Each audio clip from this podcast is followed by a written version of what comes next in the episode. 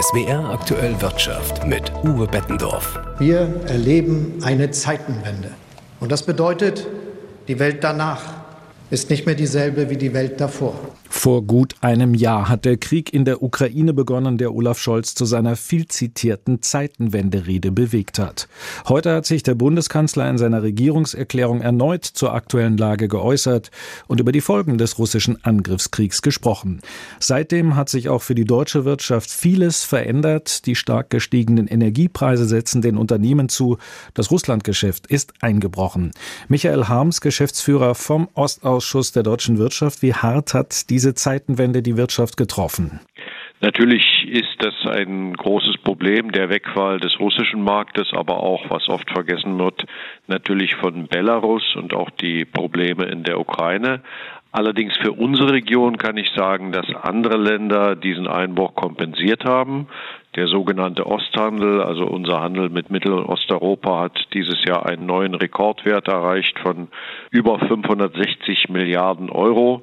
Vor allen Dingen unsere unmittelbaren Nachbarn, also Polen, Tschechien, Ungarn, sind sehr, sehr stark gewachsen und haben Russland mehr als kompensiert. Kann man also sagen, dass sich durch den Rückzug aus Russland die internationalen Handelsbeziehungen mit Osteuropa verschoben haben? Ja, das kann man deutlich sagen. Andere Länder werden wichtiger. Mitteleuropa natürlich als unser stärkster Partner hier im Osten, aber auch mit dem Balkan haben wir eine sehr erfreuliche Wirtschaftsentwicklung, mit Zentralasien. Äh, auch mit der Ukraine ist unser Geschäft überraschenderweise nicht so stark eingebrochen, wie man es hätte vermuten können. Also insgesamt würde ich mal sagen, ist das Glas doch halb voll.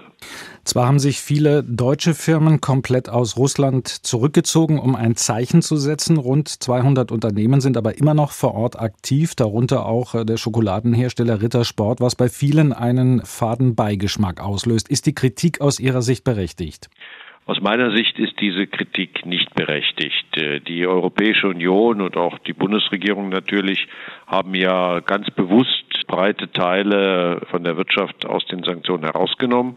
Das ist in erster Linie alles, was im humanitären Bereich liegt, also Medizin und Pharma, die Landwirtschaft, der Einzelhandel und ähnliches.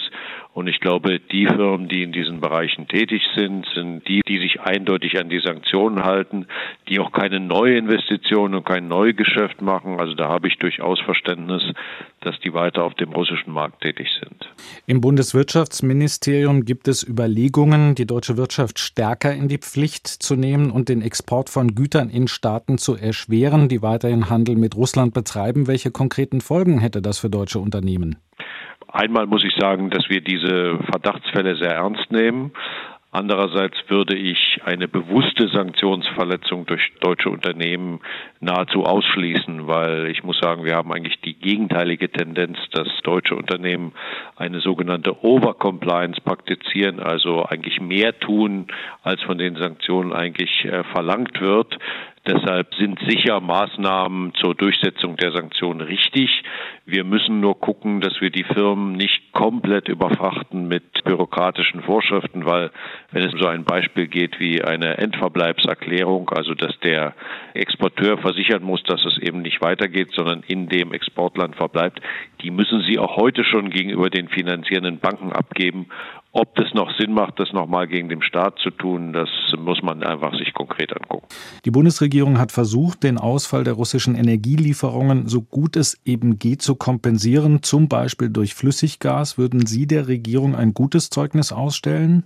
Ja, unterm Strich auf jeden Fall. Wir hatten ja riesige Befürchtungen. Sie sehen das ja auch alleine am Preisniveau. Die äh, Megawattstunde Gas kostete letzten Sommer 350 Euro. Wir sind jetzt wieder bei einem Vorkriegsniveau bei etwas über 50 angekommen.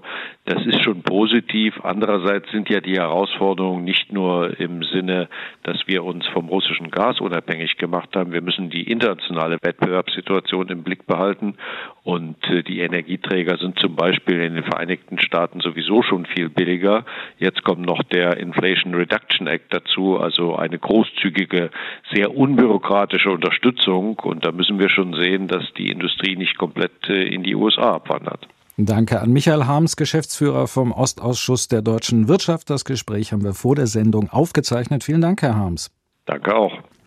Auch der Bundeskanzler hat der Regierung und damit sich selbst heute ein gutes Zeugnis ausgestellt. Deutschland habe sich im Zeitraffer aus der Abhängigkeit von russischen Energielieferungen gelöst und sei gut durch den Winter gekommen.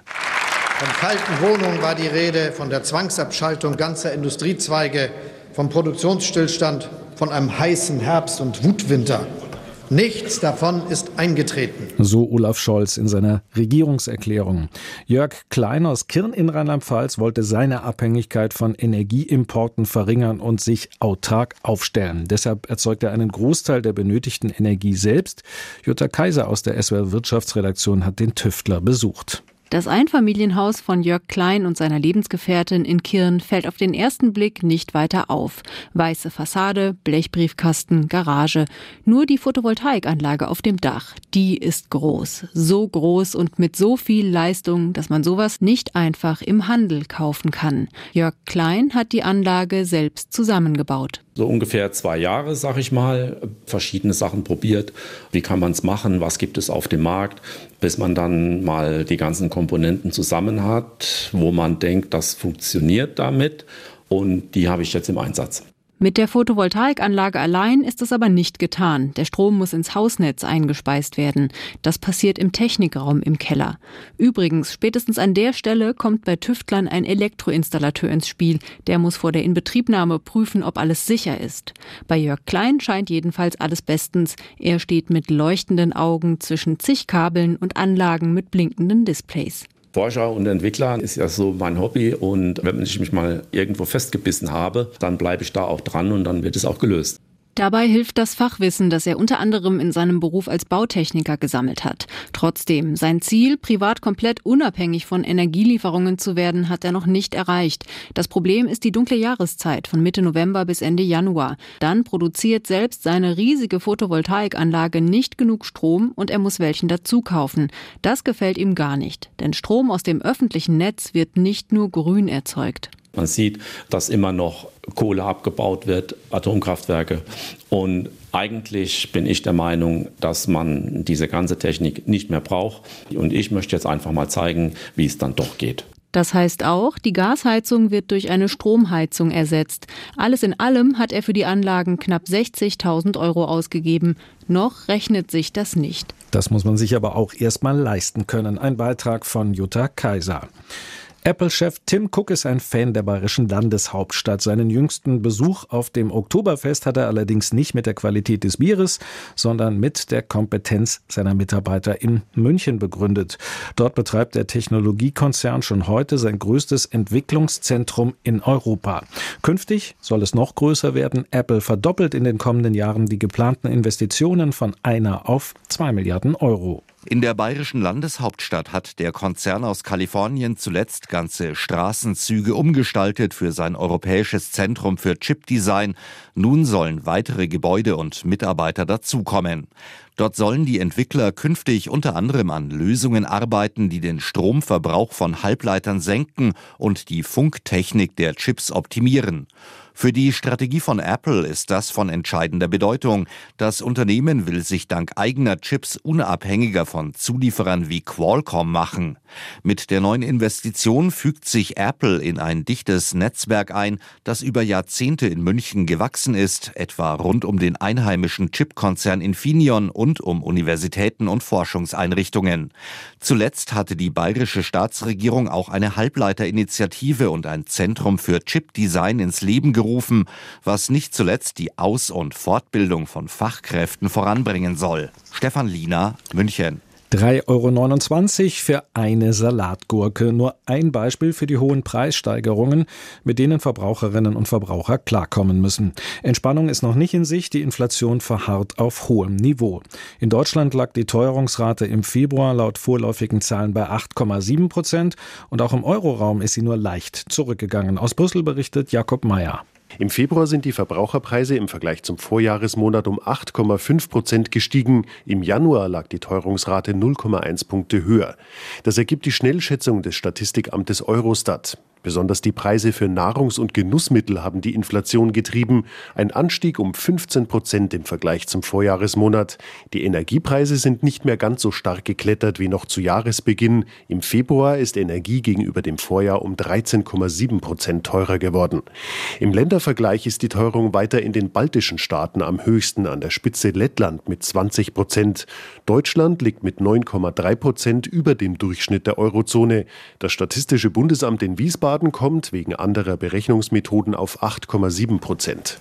Und damit zur aktuellen Börse. Die hartnäckige Inflation im Euroraum hat die Anleger verunsichert. Nicht nur in Deutschland, auch im Euroraum gehen die Preise nicht so schnell zurück, wie noch im vergangenen Herbst erhofft. Selbst wenn Energie- und Lebensmittelpreise herausgerechnet werden, liegt die Inflation bei Waren und Dienstleistungen immer noch bei über 5 Prozent und damit sehr hoch. Für eine getrübte Stimmung auf dem Parkett sorgten lange Zeit auch ernüchternde Unternehmensprognosen, vor allem aus der Chemiebranche. Viele Unternehmen haben immer noch mit hohen Energiepreisen und Preissteigerungen bei Rohstoffen zu kämpfen. Evonik zum Beispiel rechnet mit weniger Gewinn im laufenden Jahr. Der Pharmakonzern Merck geht von einer sinkenden Nachfrage nach Medikamenten aus und auch der Kunststoffhersteller Covestro zeichnet ein düsteres Bild für die Zukunft. Papiere von Covestro verloren im Tagesverlauf über 6 Prozent. Auf der Zielgeraden hat sich der deutsche Aktienindex aber dann doch noch etwas berappelt. Der DAX geht mit 15.327 Punkten aus dem Handel. Das ist ein leichtes Plus von 0,2 Prozent gegenüber gestern. Nikolas Buschlüter, ARD Börsenstudio Frankfurt.